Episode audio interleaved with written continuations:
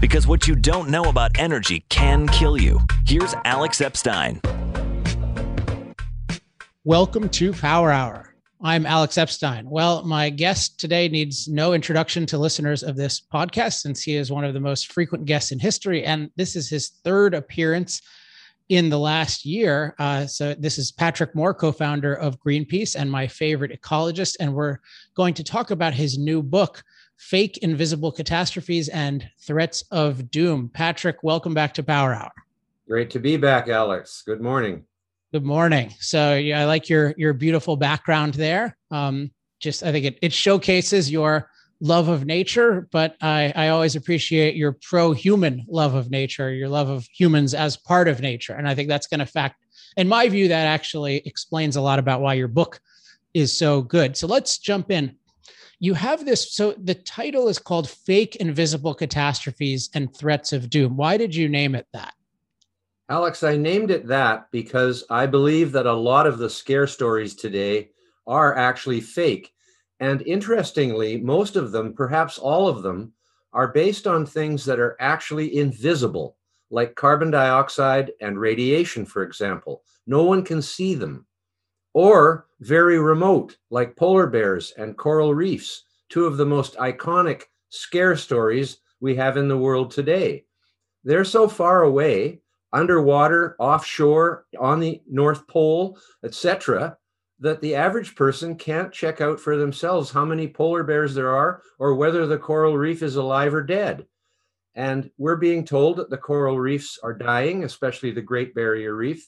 In 2016, they said 93% of it was, well, they said dying or bleached or about to die or any number of, of, of, of, of not quite dead but they were implying that it was going to be dead any second now.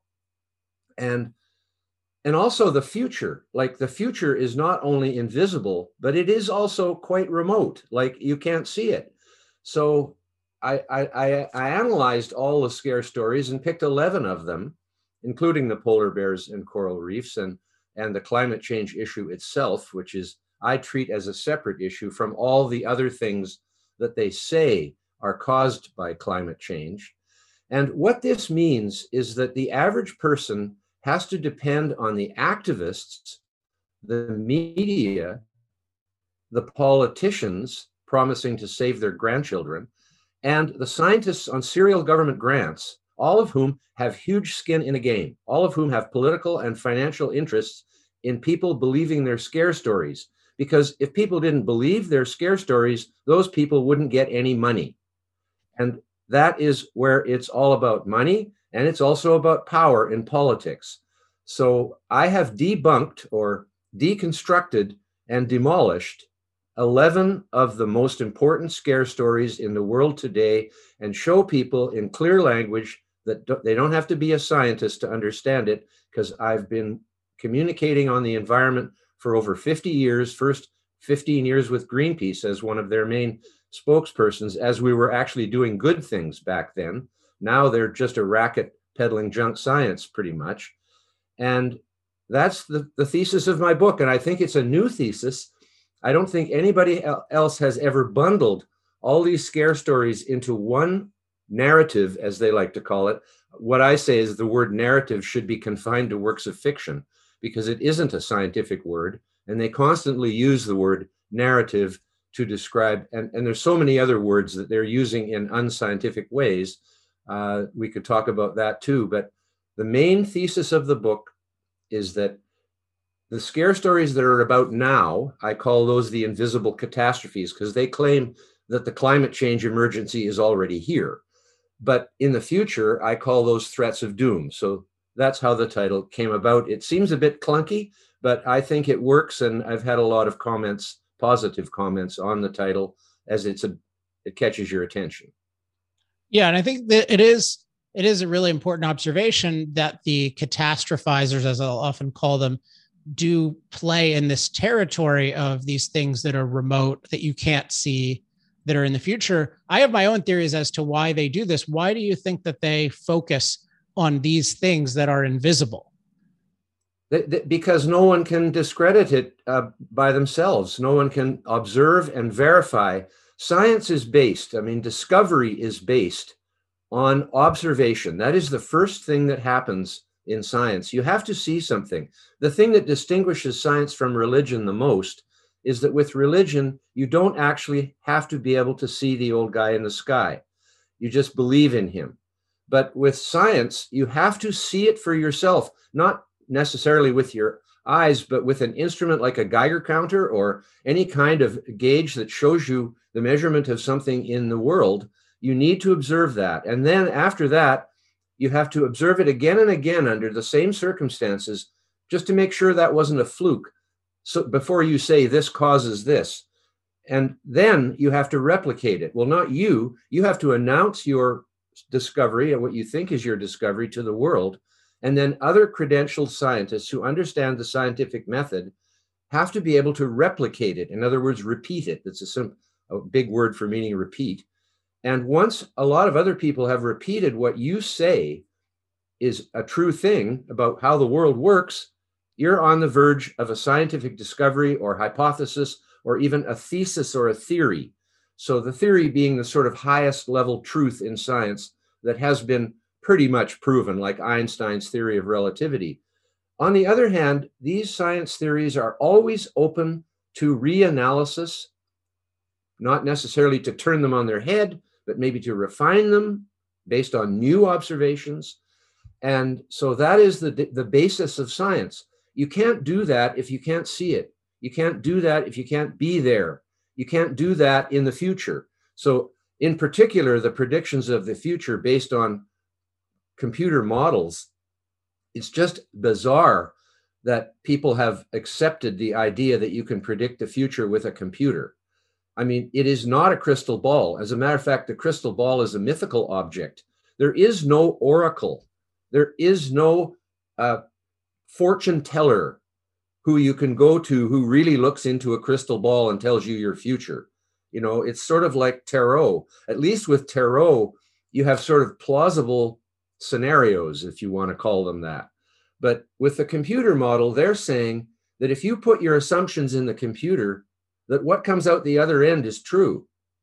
No, it's only based on your assumptions. And there's an interesting little saying in in in, in science that the difference between a skeptic of climate change, say, or a heretic and a heretic, the difference between those two is a skeptic disagrees with your conclusions, which would be the output of a computer model. The heretic disagrees with your assumptions, which are the basis for your conclusions. Mm, that is an like important that. point because you have to go to the assumptions. When someone tells you something as if it's a fact, they say, Well, are you assuming that human beings' CO2 emissions are going to poison the atmosphere? And then when they say yes, you say, Well, sorry, but I don't believe you because I believe that carbon dioxide is the food for all life on Earth and that plants require it and that it was at a very low level when we came along and started putting CO2 back into the atmosphere, and that we are actually healing the Earth's life system by greening it with new CO2 that was once in the atmosphere and was sucked up by plants and turned into fossil fuels and carbonaceous rocks. Now that's a big subject, but that's what yeah, I. Yeah, well, we're gonna get into we're gonna get into that because I but I want to. So you know, my own perspective on things is always philosophical. So I'm really interested in what's the philosophy driving things. And in fact, I don't know if you know this, I have a new book coming out. It's called currently called Fossil Future. Uh, why global human flourishing requires more fossil fuels, not less. And I, so I just submitted the manuscript, and this topic is fresh in my mind. Chapter two is called "The Secret History of Our Environmental Experts," and you know goes into a lot of depth into how these catastrophizers have just been getting everything wrong for decades and decades and decades, to the point of predicting something is going to get catastrophically worse when it actually gets better. So if you look at like safety from climate, we're safer from climate than ever. And yet John Holdren predicts a billion climate related deaths. The availability of resources, right? Resources are more abundant than ever, more available than ever. Paul Ehrlich predicts we're going to be, you know, England is going to go just basically totally extinct years ago. And so there's this question of why do people, why do the so-called experts but also the general public why do we keep expecting there to be catastrophes all over the place? There's something that i think this goes to the assumptions. I'm curious what you think of this because it is there's something it's weird because uh, by every empirical measure the the world is more and more conducive to human life and yet people believe in these invisible remote things that say oh everything's going to end. So what do you think's going on there well you said it right there alex. Everything's going to end. And i believe underlying the pessimism and the fear is one's own fear of death. So people are projecting the fear of their own death which is indeed the end of the world for them. They're projecting that onto the whole world. Like it i, I said the other day i tweeted stop the baby talk. I mean what does end of the world mean? Does it implode? Does it explode? Do the seas all catch on fire? Like, there is no end to this world in the next 10 years or whatever they're talking about. This world theoretically will end when the sun turns into a red dwarf, which is actually larger than it is now, and because it's a small star, and its life cycle re- will result theoretically and probably truly, because we've seen a lot of history in the stars, will result in it getting hotter and hotter and expanding and expanding until it does engulf the Earth and the other planets inside the Earth, and maybe all of them in the end. I'm not sure of that. But so the, the, the subtitle of my book, with the little guy holding a sign on the cover, You Will Perish in Flames, is actually true, except it's a billion years from now or two billion years from now. And, and it's you don't have to worry about it right yet. But that is why I believe people are subject to this deep pessimism about the future, is because they know they're going to die. And so, because I'm not afraid of death, and, and, and I'm not a strong, like, religious person believing that there's going to be a pearly gates or whatever, uh, I, I don't worry about my death at all. I know it's perfectly natural. And I've learned long ago to try at least and stop worrying about things you can't do anything about. And that is certainly one of them. So, I mean, and even worrying about taxes, which is something like they say death and taxes are the only two things you can't uh, change. It, you can actually change how much you get taxed, but you can't change how much you get dead. So, I think. so, why is, is it different? Why is it different? Because because it's because I, I can there's some I, for sure there's something there. Like if you look at a lot of the catastrophizers. They, they seem to have this but of course everyone has known for a long time for generations that they're going to die. And yet now it's like if you look at say the early 1900s there's a huge amount of optimism about what the future is things are going to get better life you know the world is going to be a more hospitable place. Even in some of the old discussions of the greenhouse effect people are thinking hey it's going to be greener and it's going to be warmer particularly toward the poles and that'll be great. It'll be more tropical earth eh, which I think is true, and I know you think is true, but but now it's viewed as oh we put more plant food in the atmosphere it gets a little warmer. That must mean the end of the world and yet and the population seems to buy it. So the the the the uh, at least the awareness of death has been a constant for a long time. So what's the difference? Well i i think there have been doomsday scenarios from the beginning of time as well. Hmm. perhaps it depends on which is ascendant or which one gets included in history more but if you think about the first half of the 20th century and the two world wars that occurred and and and the gulag in Russia and Mao and the starvation of millions millions and millions of people in China during that period. That was a terrible period in human history in many ways the first 50 years. And the second 50 years were among the most peaceful in the history of civilization. And indeed that's the same right now. This is in is truly, and as you say, one of the most wonderful periods in human civilization. And it's also a period in which the humans have started to put the carbon dioxide back into the atmosphere that was sucked out by life for hundreds of millions of years. Like when we know about the fossil fuels, every, everybody knows that fossil fuels were made from plants by photosynthesis, but I'm joking a bit because you'd think they were sent straight from hell. Whereas in fact, plants made all of those fossil fuels. The coal is made from forests. That's why they're called fossil fuels, because you can see tree rings in a lot of the lumps of coal. And the gas and oil was made from marine sediments on the bottom of the sea. As the sediments piled up deeper and deeper and deeper over hundreds of millions of years, they got hot down below and got cooked. And so that turned into oil and gas. So carbohydrates turned into hydrocarbons. The oxygen was driven off. And That's why we have these fossil fuels. They are organic in the true meaning of the word organic, which is the chemistry of carbon. All the other chemistry of iron and silicon and, and, and every other element is what's called inorganic carbon. And the reason that inorganic chemistry, pardon me, you said inorganic carbon. You mean inorganic chemistry? Inorganic chemistry, yes, Got sorry. It. Is the is the chemistry of everything else besides carbon. So carbon is seen in chemistry as having a special place of its own. That's because it is the stuff of life. All our flesh is carbon based. Our bones are based on calcium and other minerals, but inside them there's a lot of carbon where the blood is produced. And I mean, our whole, uh, the whole of life, all the plants, all the animals are made of carbon as its basic, the basic element in life. And all of that carbon has come from CO2 in the atmosphere or in the water. And the CO2 in the water came from the atmosphere in the first place by dissolving out of the atmosphere into the water. It's interesting to note, I, I, I tweeted this yesterday, that CO2 is not only necessary for plant growth in the atmosphere, and the CO2 we've put in is increasing the plant growth. That's why they call it the greening of the earth or the CO2 fertilization effect, more technically.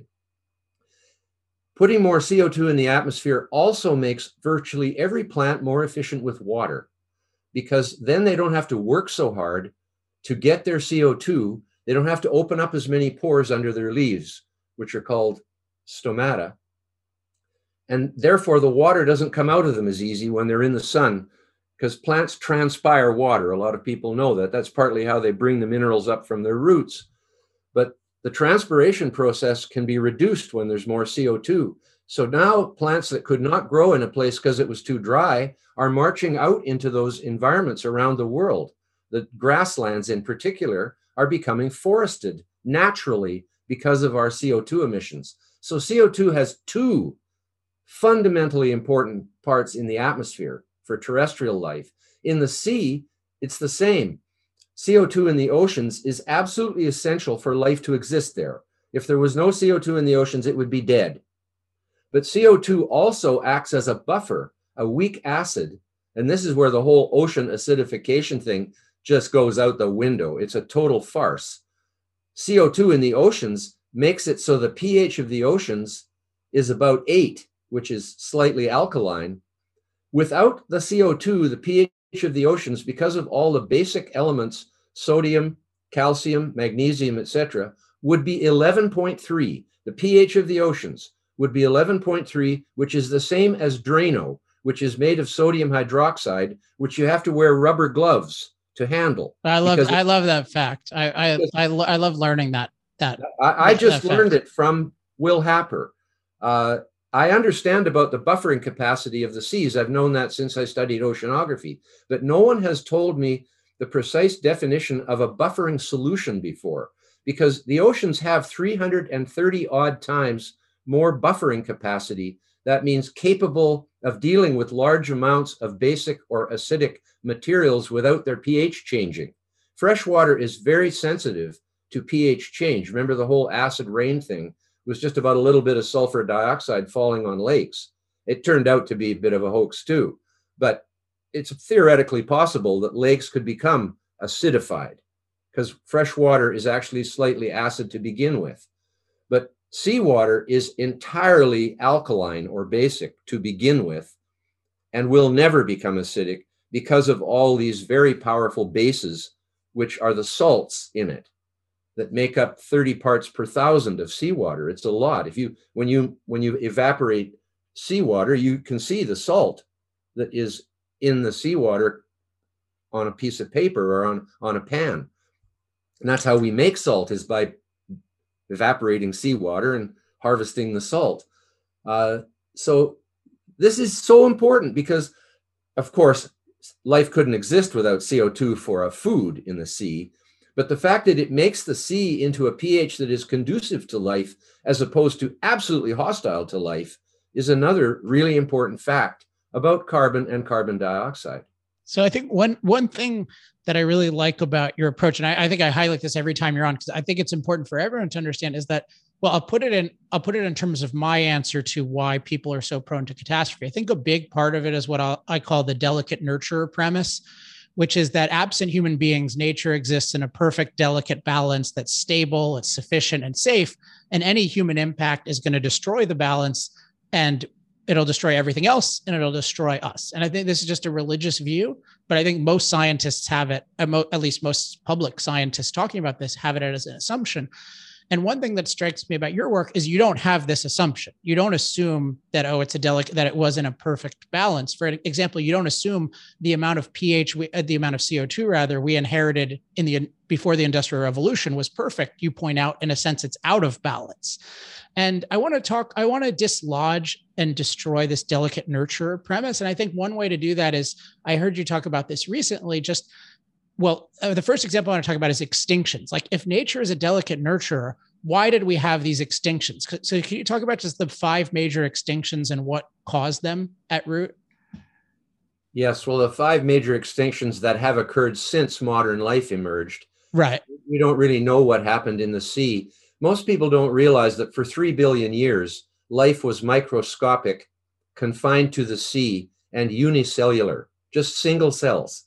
There was no multicellular life up until about 570 million years ago.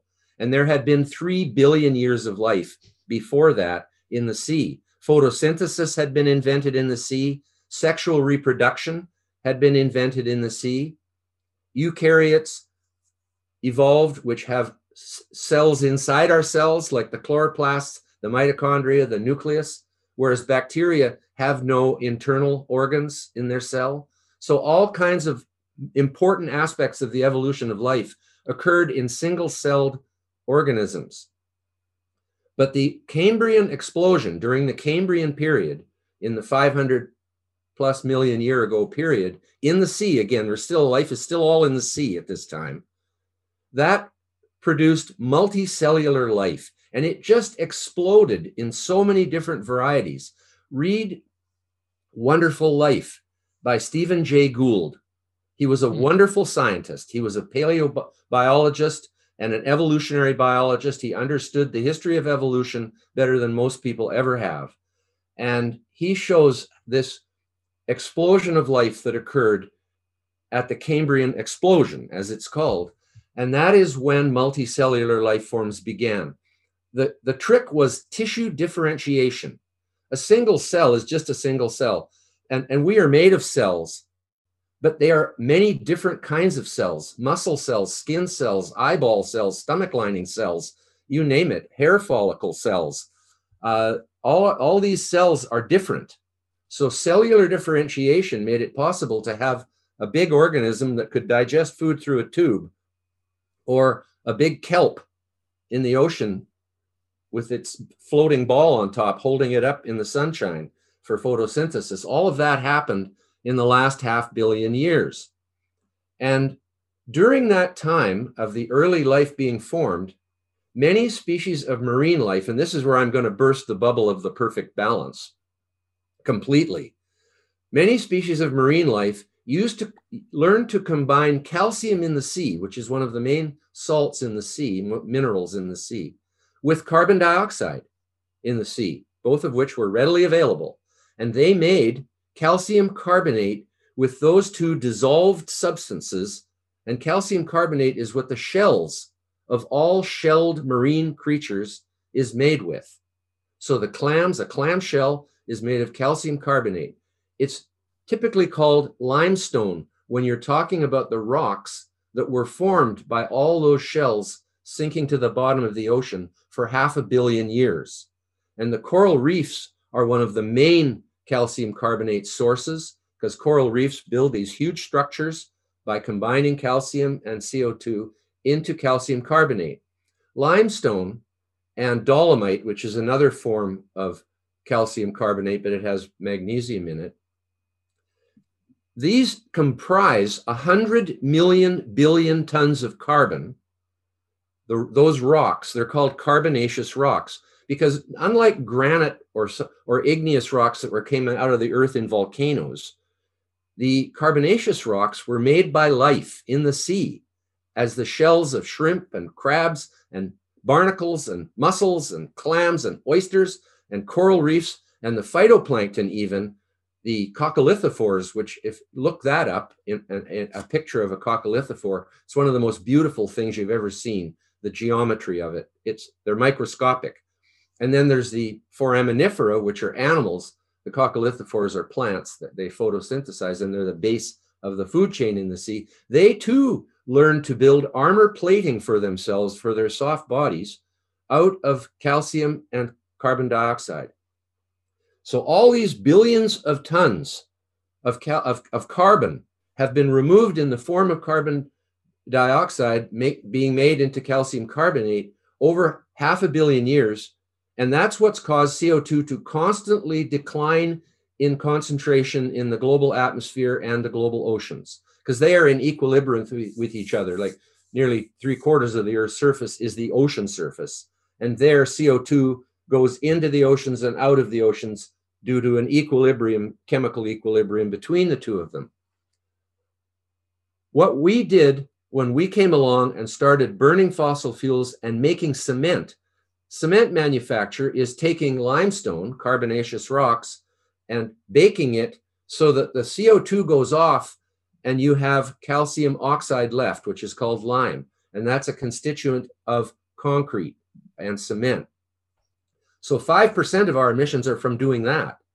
So we're actually putting carbon dioxide back into the atmosphere that marine organisms turned into rocks over the last hundreds of millions of years. And we're putting CO2 back into the atmosphere from the fossil fuels that were also made by plants sucking up CO2 from the atmosphere and then it got buried in the ground as sediments. And both of those things together have resulted, with the carbonaceous rocks being by far the major uh, cause, in a, in a constant decline of CO2. You can see it on the internet anywhere. It's known that 150 million years ago, CO2 was around 2,000 to 2,500 parts per million. When we came along, as you say, at the beginning of the industrial age, it was 280, but it had been down to 180 during the height of the most recent glaciation 20,000 years ago because the seas, when the seas cool, they absorb CO2 from the atmosphere. When the seas warm, they outgas it and give it off. So at that time, at 180 ppm, CO2 had sunk to only 30 parts per million above the death of plants. Because plants don't just need CO2, they need a certain amount of it, just like we need a certain amount of oxygen. Oxygen's 20% in the atmosphere. That's fine for all of animal life. But if it goes down to 5%, we die. 5%. And CO2 at only 0.04% is way enough for plants. They can go down to 0.02% and still survive, growing much more slowly, which is what happened during the last glaciation period. So the fact is, our putting CO2 back into the atmosphere is the salvation of life on Earth. It was continuously going down and there is no reason why it wouldn't have continued to go down because shell life and coral reefs in the sea are not going anywhere soon. And they continue to pump CO2 into the sediments as they live and die. That's what we are, is the salvation, not the destroyer. Because we are greening the earth. And NASA just put out a week or two ago a clear statement that our CO2 emissions greening the earth have resulted in an area the size of France and Germany of the Sahara Desert greening since 2020. In 20 years, the Sahara. I mean, since since 2000? Sorry, yes, this being the 2021. Since 2000. So in 20 years, since 2000, the Sahara has greened by 700 million square kilometers, the size of Germany and France together the Sahara is like way bigger than Germany and France together. But a big chunk of it has just greened now because of our. We are just coming into the area where CO2 starts to actually be adequate for decent plant growth. Up until now, and for the last uh, nearly 20 million years, when CO2 actually sank to about the level it is now, and then continued to sink for another 20 million years until we came along and started putting it back in the atmosphere. Now it's getting to the level where it's pretty good, but it's got double or triple to go before it becomes optimum for plants. So the truth is, all the plants out in the wild, where they're just depending on nature for everything they need, if they're getting enough water, sunshine, and nutrients from the soil, carbon dioxide is the limiting factor to their growth. In ecology, the limiting factor is a really important concept because if a plant needs 80 things to grow, minerals and air and all other things it needs, sunshine, and one of those things is is not enough for the plant to grow at optimum level. That is the limiting factor because all other 79 factors could be more than enough for the plant. But if one of those factors, just take light, for example, if you put a, a plant that needs sunshine to grow in the shade, then light becomes the limiting factor for its growth. It will it will not grow very well. Right. It's like a bottleneck in business. Right? Yes, It's like it's exactly that's what it is, and it, and so everything else is perfect except there's a traffic jam on the freeway. right. Right, your car could go 100 miles an hour. Yeah. So you don't need to increase the horsepower of the car. And the only thing that's preventing that is the traffic jam. Right. So, and and in in, in that sense, this if the CO two is limited, and this the, the proof of this is also simple. Commercial greenhouse growers virtually everywhere in the world, if they're making money from growing things in a greenhouse, they add CO two. They buy CO two for real money and put it in their greenhouse to double and triple the level from 400, which is ambient, to 800 to 1200 ppm. The reason they don't go even higher, because plants would continue to grow better at higher levels, is the economics, because there's a diminishing return in the rate of growth per unit of CO2 you put in. So it's economics that determine. Right. They're the paying. level They're paying for it to that point. But if it were free, they would take it much higher. They take Yeah, it to 3,000. So, so let, yeah, so yeah, that that so yeah, I love this point about CO two because again, it's such a farce that it's a per that we got a perfect amount. Like if you look at the history, it was actually like nature inadvertently was leading toward a mass extinction in terms of lack of CO two because it was being taken out of what you might call a, a better balance. And what you're showing is inadvertently, we of course have made it a much more hospitable thing in terms of CO2. I want to talk about some other issues though, so people get so this is one respect in which nature is not a delicate nurturer in terms of CO2. It's actually was eh, on a dangerous trajectory and we've inadvertently, but we can now deliberately continue it on a better trajectory. What about temperature though? Because people think of warming temperatures as, oh, well, that's clearly a human impact that's bad for us and bad for the other species.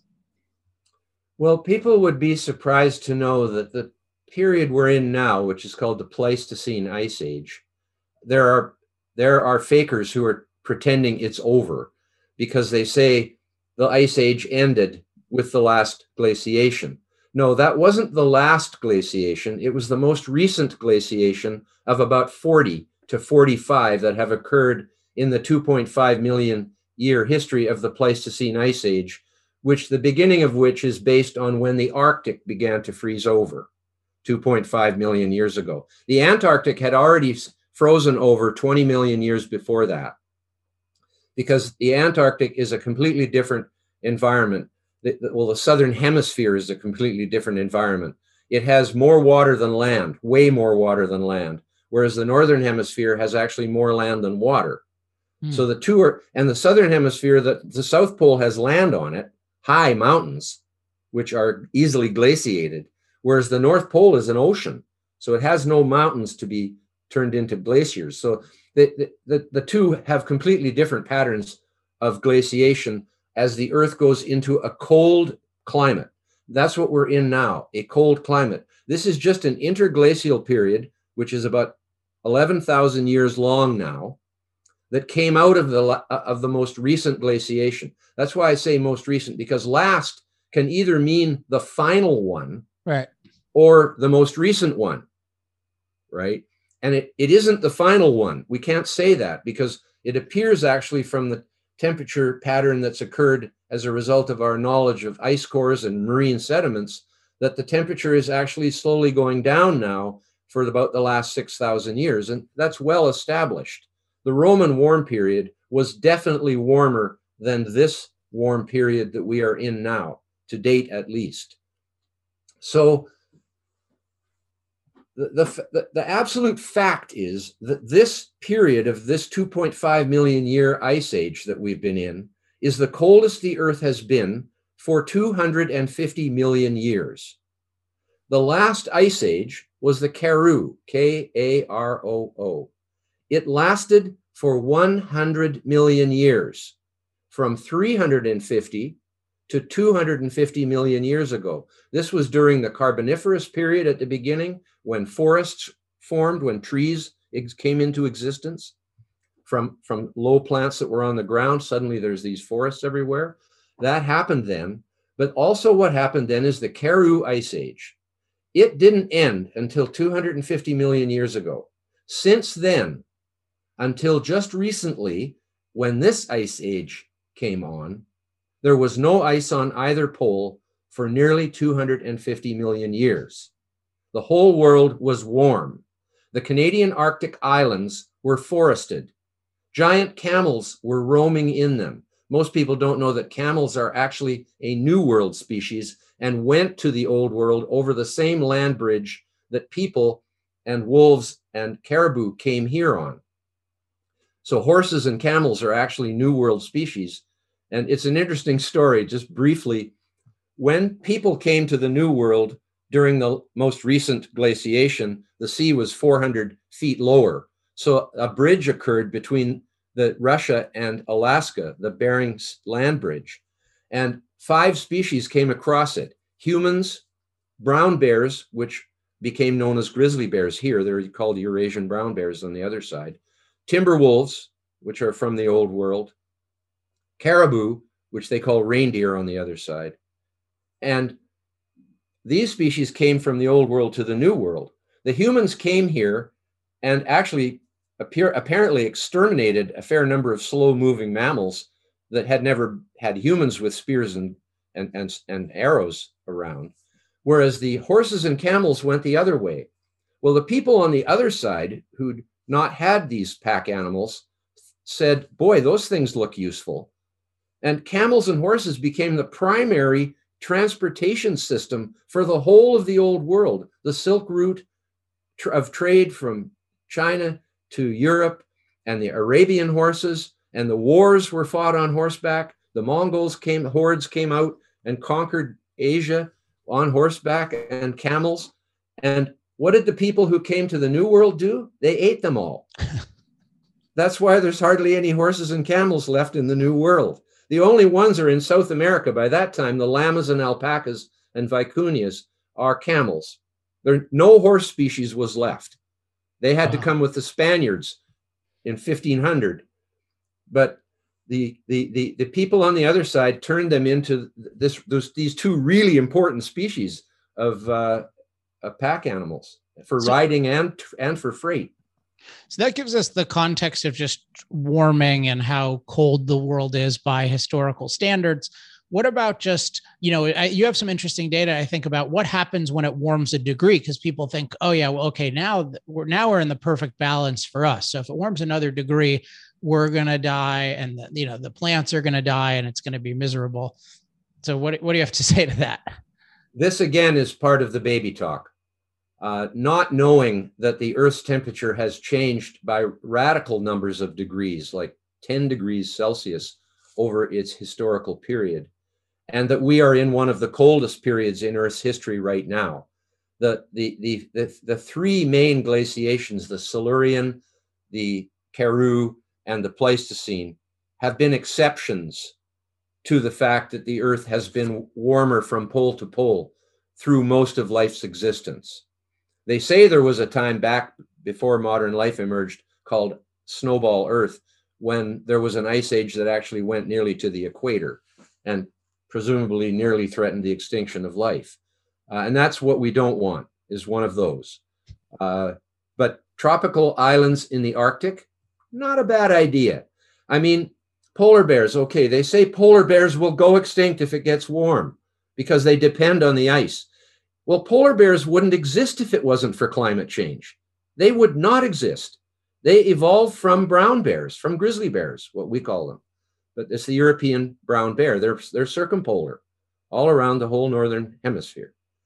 And the, grizz, the, the, the polar bear evolved as the world cooled into the Pleistocene ice age and took advantage of the fact that you could hunt seals on ice floes and became separate genetically from the brown bear, although they are so still so close to the grizzly bear in their genetics that the polar bear and the grizzly can interbreed if they find each other because they tend to be in different habitats. If they find each other, they can interbreed and produce fertile offspring. In other words, they can produce offspring that could have children themselves, could have young themselves. So that is almost the definition of a species right there. Is if you can breed together and have fertile offspring, viable offspring, you're the same species. Mm-hmm. There's, there's many examples of two different species breeding and producing sterile offspring. I believe the donkey is one of those. Right. So polar bears wouldn't exist if it hadn't got cold. And so it's not really right to say, well, oh my God, it mustn't warm up because then the, the polar bears will have a problem. Well, they weren't here in the first place when it was warm for 250 million years. And most species would benefit from the warming. The thing that people really don't understand two key points. First, human beings are a tropical species. We evolved at the equator where there's never any frost or even cold. It seldom goes below about 10 Celsius at the equator. It seldom goes above 95 Fahrenheit, Celsius 30 something seldom goes above or below those temperatures. So all, all you needed to survive in the equator was a couple of animal skins on a cool night, even outdoors. The only reason humans were able to come out of Africa and colonize the rest of the world was fire, shelter, and clothing. Where I am on Vancouver Island, a human being would die within a very short time if they were just transported here and put here and tried to survive. They could not serve, and that's without fire, shelter, and clothing. Would die in a few days for sure. And so that's the only reason we've been able to colonize the rest of the earth, is because of those things. The other important point is when the earth does warm, as in the 250 million years of warmer climate that existed before this Pleistocene ice age onset, it warms more towards the poles. The equator stays about the same, whereas the warmth becomes more and more. That's why when they tell us in the media that Canada is warming twice as fast as the rest of the world, that is to be expected because we are in we're, we're more than halfway to the north pole from the equator. And it's it's also to be expected that the poles themselves will perhaps warm at three times the rate of the average of the Earth because the whole equatorial region, where the Earth is wider and therefore occupies latitude wise more area per degree of latitude than the polar areas do, that whole area stays relatively stable in temperature when the Earth warms. And that's been proven through the various glaciation periods that we've had over the last two and a half million years. So that I mean that so we've talked about this before, but just to summarize, this, this basically warming means a more tropical Earth. I think we have documented, you know, longer growing seasons. I think you've pointed out that every degree or so leads to something like 60 miles or 100 kilometers more, you know, like a band of farmland. So this just again, what we see is that there's this expectation that human impact is going to be terrible and yet there are many ways in which it's good. And I want to ask you uh, in the last part of the show, I, I would love more examples of how human impact benefits the rest of nature, because I really want to dislodge this idea that, oh, all human impact is bad for everything else and it's bad for us and we're just this terrible species. So, what are some other examples of how we make life better for other species, particularly inadvertently, not just, oh, we have a wildlife preserve, but certain activities of ours like CO2 and temperature actually, but what are some others that benefit other species? Well, I hate to burst your bubble at a fundamental philosophical level, but as a scientist, good and bad are value judgments.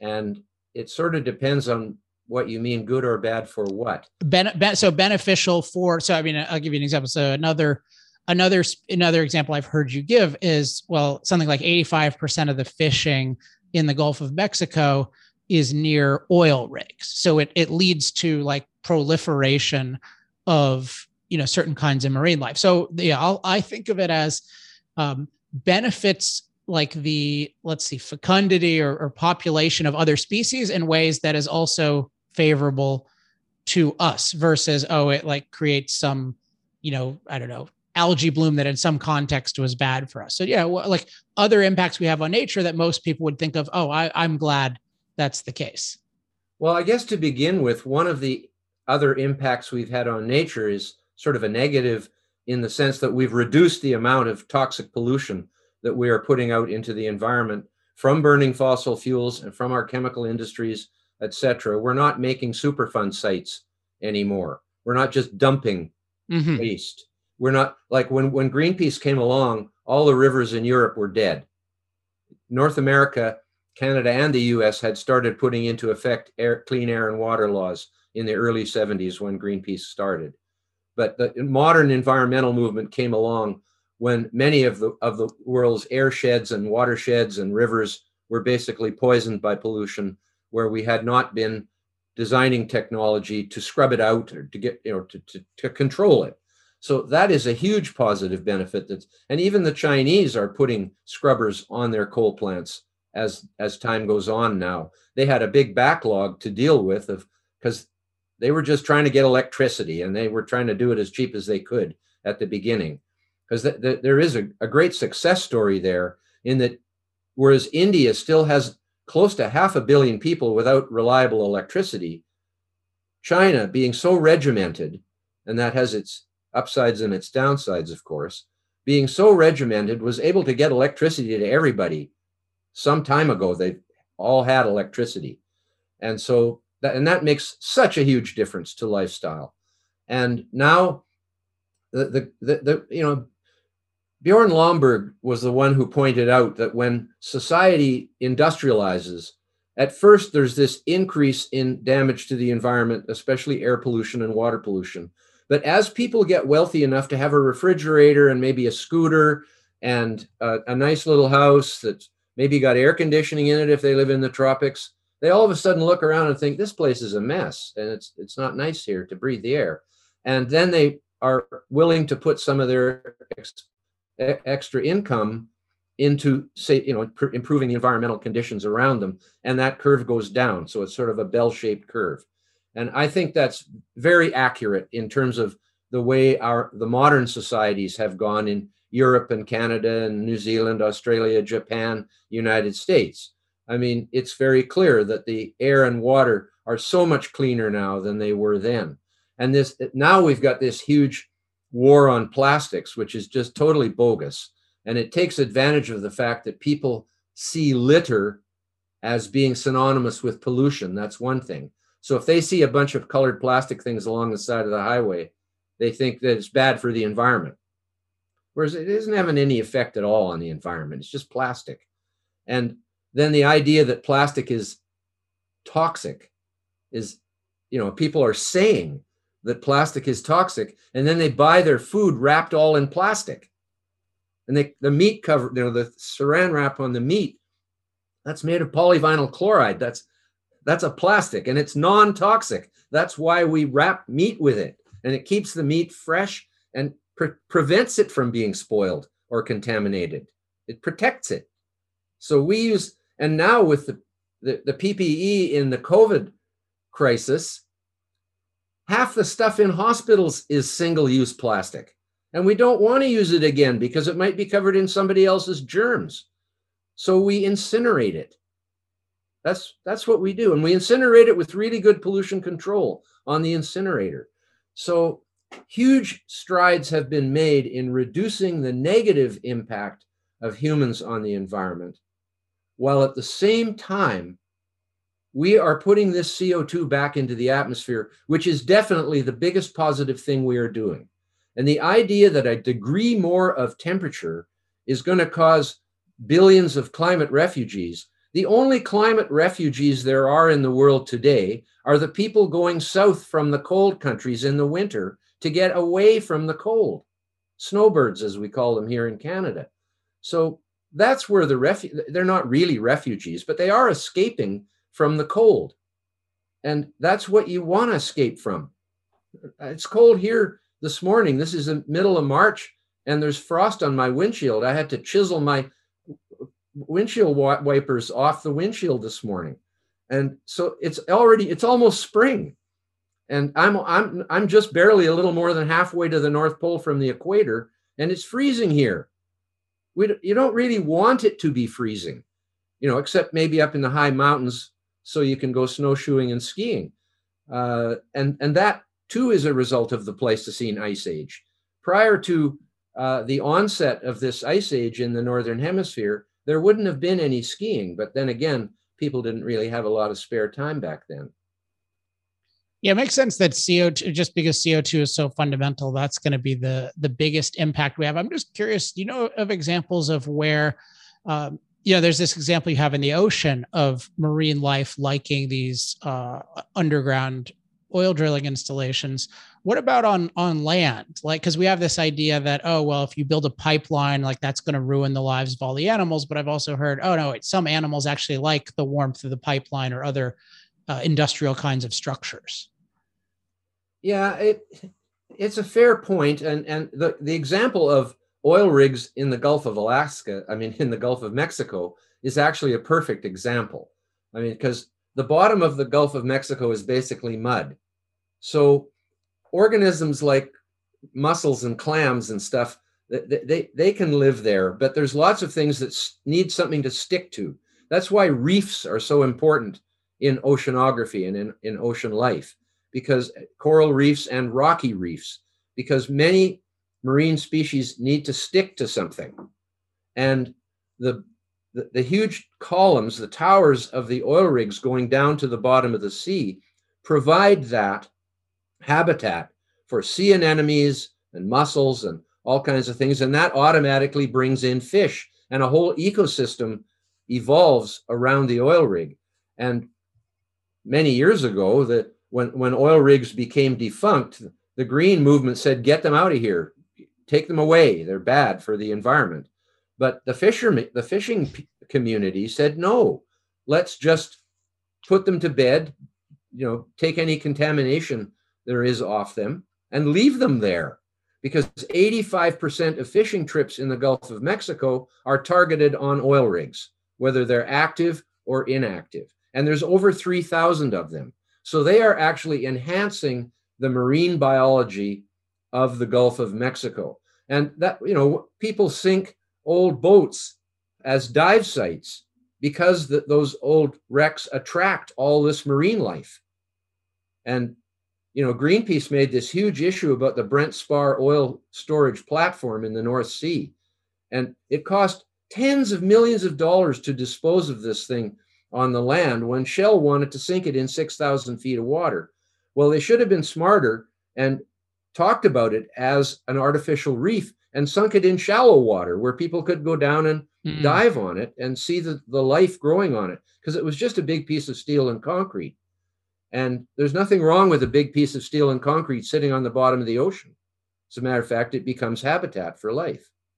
Yeah, I mean, if they could be grateful, I think the marine, a lot of the organisms are grateful for it. And there's this point I got this from Robert Zubrin, but I, I like the point. Just that the the ocean is in many ways a desert, right? I mean, it's like a lot of it. So there's there's like often there are things that you know if like one of these artificial reefs go in the ocean, it it helps these animals versus hurting Yes, it does. And it's interesting to note that the tropical seas are where it's more like a desert because in areas where water is upwelling from the deep, like the Humboldt Current off Peru and the Bering Sea, there's many other examples of this. Upwelling brings nutrients to the surface, whereas the sun, the, the ocean and the land is just opposite. When the sun shines on the land, it warms the land and that causes currents to go up into the upper atmosphere. Whereas when the sun shines on the ocean, it heats the surface, and that creates what's called a thermocline, a warmer water on the surface, and colder water below. And because colder water is more dense than warm water, it doesn't mix into the surface. So once the nutrients are depleted in the surface and the life sinks through into the deeper water as it dies, there's no nutrients left. So the tropical seas where there is no upwelling are basically pretty much devoid of nutrition. That's why the water is so crystal clear in mm. the hmm. tropics and not so clear where there's life in the water, where there's lots of single celled life and al- algae and that sort of thing growing in the surface surface waters. Another interesting thing is the the Humboldt Current off Peru, which is a huge area of upwelling of water that sank in the Antarctic because it was cold. When when water approaches zero, it gets more dense before it freezes and sinks, which is life wouldn't exist if it wasn't for this unique property of water that it gets densest before it solidifies. Mm. Whereas most substances keep getting denser until they solidify and therefore would sink in their own liquid. Mm. Whereas water water does not sink as a solid. Ice does not sink. So it stays the ice remains on the surface, the cold water sinks and that creates all the ocean currents pretty well. That's pretty well reason for the whole global ocean current system underneath the sea. And that comes up off Peru. When it comes off off Peru, it is the richest in CO2 of any seawater in the world of any large size. So it's full of CO2. Therefore, it's slightly less alkaline. Its pH is slightly lower than the average of the oceans. But because it's so full of CO2, it is the richest fishery in the world because of the CO2. It's because it. of the CO2, not some other element. No, the because water? the CO2 is feeding the plankton. Hmm. Plankton are using the carbon dioxide as their source of carbon, which is the fundamental source of life. And that those car, those those plankton blooms in the Humboldt produce the fisheries of anchovies and herring and all these fish that it's the it's the densest fishery in the world in terms of catch per unit area and it's the largest fishery in the world in terms of total catch of wild fish on this planet. Yeah, that's a that's a fascinating one because of course what I didn't want to get into all the specific things because I want people to read the book uh, on the details. So I wanted to ask you kind of the things I was most curious about. But of course, in your book, you've got a lot of detail about this ocean acidification, which is a terrible name. I mean, uh, it's like I call it ocean neutralization if you're going to call it anything because it's heading toward neutral or dealkalinization. But uh, yeah, and you have, I just want to recommend to everybody get this book because it does have a very good and accessible breakdown of all of these issues. And for me, the biggest ones were the species extinction, the acidification, the climate in general, because those are the ones where we're really taught, oh yeah, the like the earth is going to become unfit for life. And I think you've shown uh, pretty conclusively that it's actually going to be not only better for our lives, better for the lives of a lot of other species. I'm curious, final question Have you gotten any serious challenges or attempted refutations by any of the catastrophizers? Yes, one of the most brilliant reviews was It's Utter Garbage. Oh, okay. That doesn't count. So that's about it. Uh, the truth is, it was now six years ago that I gave my presentation in London on the calcium car- carbonate thesis that that's why CO2 is being drawn down and why we are the saviors. Not one rebuttal has been made to that thesis. They just go quiet. And that's the way the catastrophists work. If you say something that they can't rebut, they just shut up. They will not talk about it. So I, it has not been debunked in any way at all. And all I ask people to do is go to the website on Amazon for fake invisible catastrophes and threats of doom, you will see it is number one in environment in Canada and number two in environment in the United States after just five, six weeks out on the market. Read the reviews, read the five star reviews, because that's what most of them are. And they will tell you that the book is understandable to a non scientist. They will tell you that it proves that these scare stories are fake, because it does. You will come away believing me about these fake scare stories because they're not true. That's why they are telling you them because you can't verify them for yourselves. So I tell you sort of what the real truth behind these things is. Like, for example, Sir David Attenborough claims that hundreds of walruses leapt to their death from the top of a cliff because out of desperation they had come ashore. For some reason, the place they came ashore is a designated walrus sanctuary. So I, I think they normally go there, right? It's not out of desperation. And so he showed them falling off the cliff. And he showed this uh, apparently uh, to, to the economic forum at Davos, and people were weeping in their seats.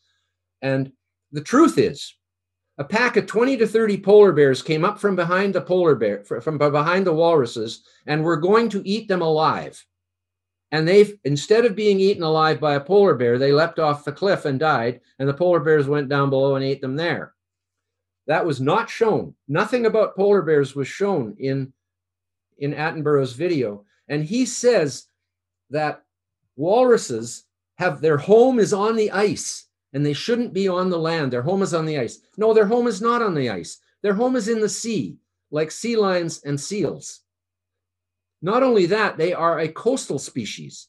They don't go way offshore on an ice floe like bears do. Bears are, are hunting on the ice floe for seals. Walruses don't hunt. They go on the bottom and dig clams with their huge tusks. That's why they have those tusks, so they can dig the clams and other organisms out of the mud. They can't feed anywhere that is deeper than 200, 300 feet. So they can only live near the shore. And if there happens to be ice near the shore, they will haul out on it because it's easier than clambering up on the rocks and on the land. They just come up on the ice, but it's not their home, it's their resting place. And so they are digging down below. And, and Attenborough claims that this is all unnatural. And if, if and, and it's because there's no ice there. In the summer on the on the northern Russian shore, there's never any ice. It goes open water there. So and all, all the walruses die in the summer, right? Yeah. Yes. No, no, the walruses are, are busy eating, feeding offshore. You can see lines of them in my book out there off off the beach. And so my best line in the book, actually, and I don't mind giving this away because there's many other good lines in the book, is that walruses are bottom feeders, similar to Sir David Attenborough and his Planet Earth film crew. Oh, no. Because they all colluded with this hoax of the walruses jumping to their death because of climate change. It, they say that carbon dioxide is why the walruses jumped to their death, leapt to their death off the cliff. It was a pack of polar bears. It's well documented. There's photographs of it. And yet he continues to push this narrative. And you won't believe the part about birds and Sir David Attenborough. I won't go on, but seabirds like albatrosses, uh, he claims that they're feeding their chicks plastic bags mistaking it for food. Wait till you read the real reason why albatross adults are feeding bits of hard plastic, not paper, not plastic bags, bits of hard plastic to their chicks. Yeah, that, I find that material fascinating. So, okay, so everyone buy copies of Fake Invisible Catastrophes and Threats of Doom. If you have a company, maybe you want to get it for a lot of employees. Uh, I know they can follow you on Twitter at EcoSense Now. EcoSense Now, that's it, right? Uh, what what else should uh, viewers who like this interview? What else should they go do? They should buy the book and read it for themselves, and then give it to their high school children. I really believe that where we need to uh, uh, uh right or wrong is with what's being taught to kids in school these days, uh, partly about the world coming to an end. and so many teachers have been indoctrinated into the AOC theory of life on Earth. And we've got to stop that because they are being made pessimistic about the future at a tender age. And this is wrong. And they're using, you know, young girls in blonde pigtails to propagandize them into this. It's the same thing that Hitler and Stalin and Mao did is use young children waving little flags. And that is the height of disgust as far as I'm concerned to use children for propaganda purposes like that. And so I want parents to buy the book, read it themselves so they can see it's worthy of giving to their children. Grade nine and up will easily understand it if they're proficient in English. And then even, even their older children. I have older children uh, who have grown up with my work and they read they read my book and they and we can talk about it over the dinner table and they understand exactly what I'm talking about and they're not afraid that the world is coming to an end. And I don't want our young people to be afraid that the world is coming to an end because it most certainly isn't. As a matter of fact, many things are getting better for people. This the technology we have now. I, have. I, I think there'll be a day when only four people have to work, and they just push a few buttons and everything comes out of factory. I, I don't know what the future is, but I do know that it's dangerous when there's more takers than there are makers. I've always said that the world is divided into two types of people the makers and the takers. And as soon as 50% of the people are on the take, you have to worry about the political situation. And many countries have come to that kind of point where more people are dependent on the government for their income than are the ones who are actually producing the wealth. Those are the makers. And so I caution people to think about that. And if you find yourself in the position of being a taker, try to figure out how to become a maker instead.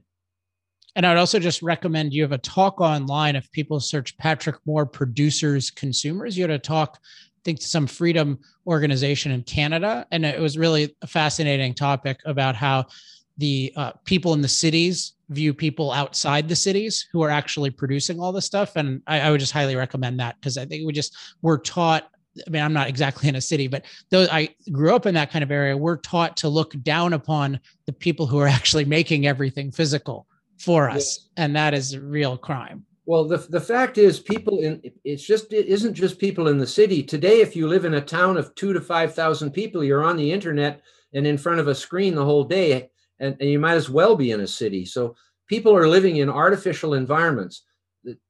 Mechanization and technology are wonderful things. They ended horrible toil for countless millions of people where when 80 percent of the population was in agriculture, in subsistence agriculture, doing everything by hand. Now that's over. But it's also a problem when a majority of people now live in urban centers and the minority of people who are providing all the food, energy, and material things for the city to exist are out in the country. And the city people are easily propagandized into thinking the country people are the enemies of the earth because they are digging and plowing and cutting and drilling and all the things you have to do to get the food, energy, and materials for the people living on the 30th floor of a condominium in the center of an urban uh, city. And those people need to recognize that, that when they go to the store in the morning, the reason the shelves are stocked is because trucks came in at night, big trucks came in at night powered by diesel engines and the tractors and combines out on the farm that produced that food were also powered by diesel engines. And you try to drive a 60 ton semi with a battery back and forth. Well, you know, I mean, it's just ridiculous. Uh, people got to realize the reality. Well, and you got to imagine mining for that battery. That's another group of people who are not in the cities who are mining for that battery if it Precisely. ever became cost effective. People got to get real about why they are alive in the cities. They're alive in the cities because the people in the country are providing them with absolutely everything they need except their brain. Gotcha. All right. Well, Patrick, you have a kind of sunlight coming, so you almost have a halo, which I think is justified, nice, uh, yes, given yes. your your contribution to the world. So I'm really grateful for uh, this new book. Thanks for coming on the show, and I uh, just look forward to your work for many years to come. It's always great to talk to you, Alex. You get to the bottom of things. All right. See you soon. Thank you. All right. Thanks again to Dr. Patrick Moore for joining me. Again, the book is Invisible Catastrophes and, oh, Fake Invisible Catastrophes and Threats of Doom. I see Amazon has been taking off various controversial books lately. I hope they reform their policies. But as last time I checked, his book is available online uh, at Amazon, and I hope it is there indefinitely because it is is very valuable.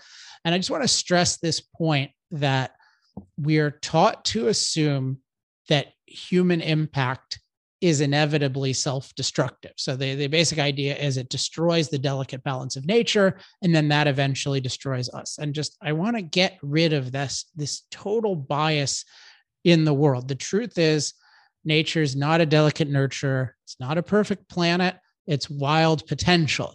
And when we do things intelligently to impact nature to make our lives better, that is a good thing.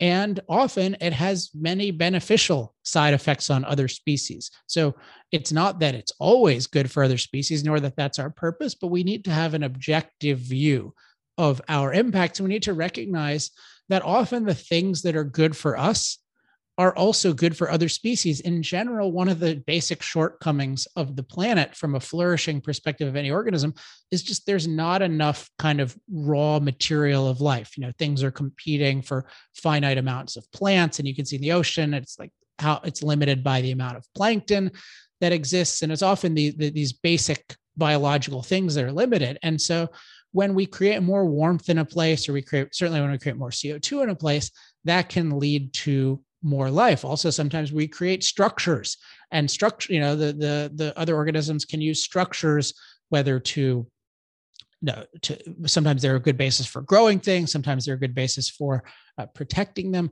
We really need to just get rid of this idea that oh nature is a delicate balance and all we do is ruin it and it just is bad for every other species and it's bad for us.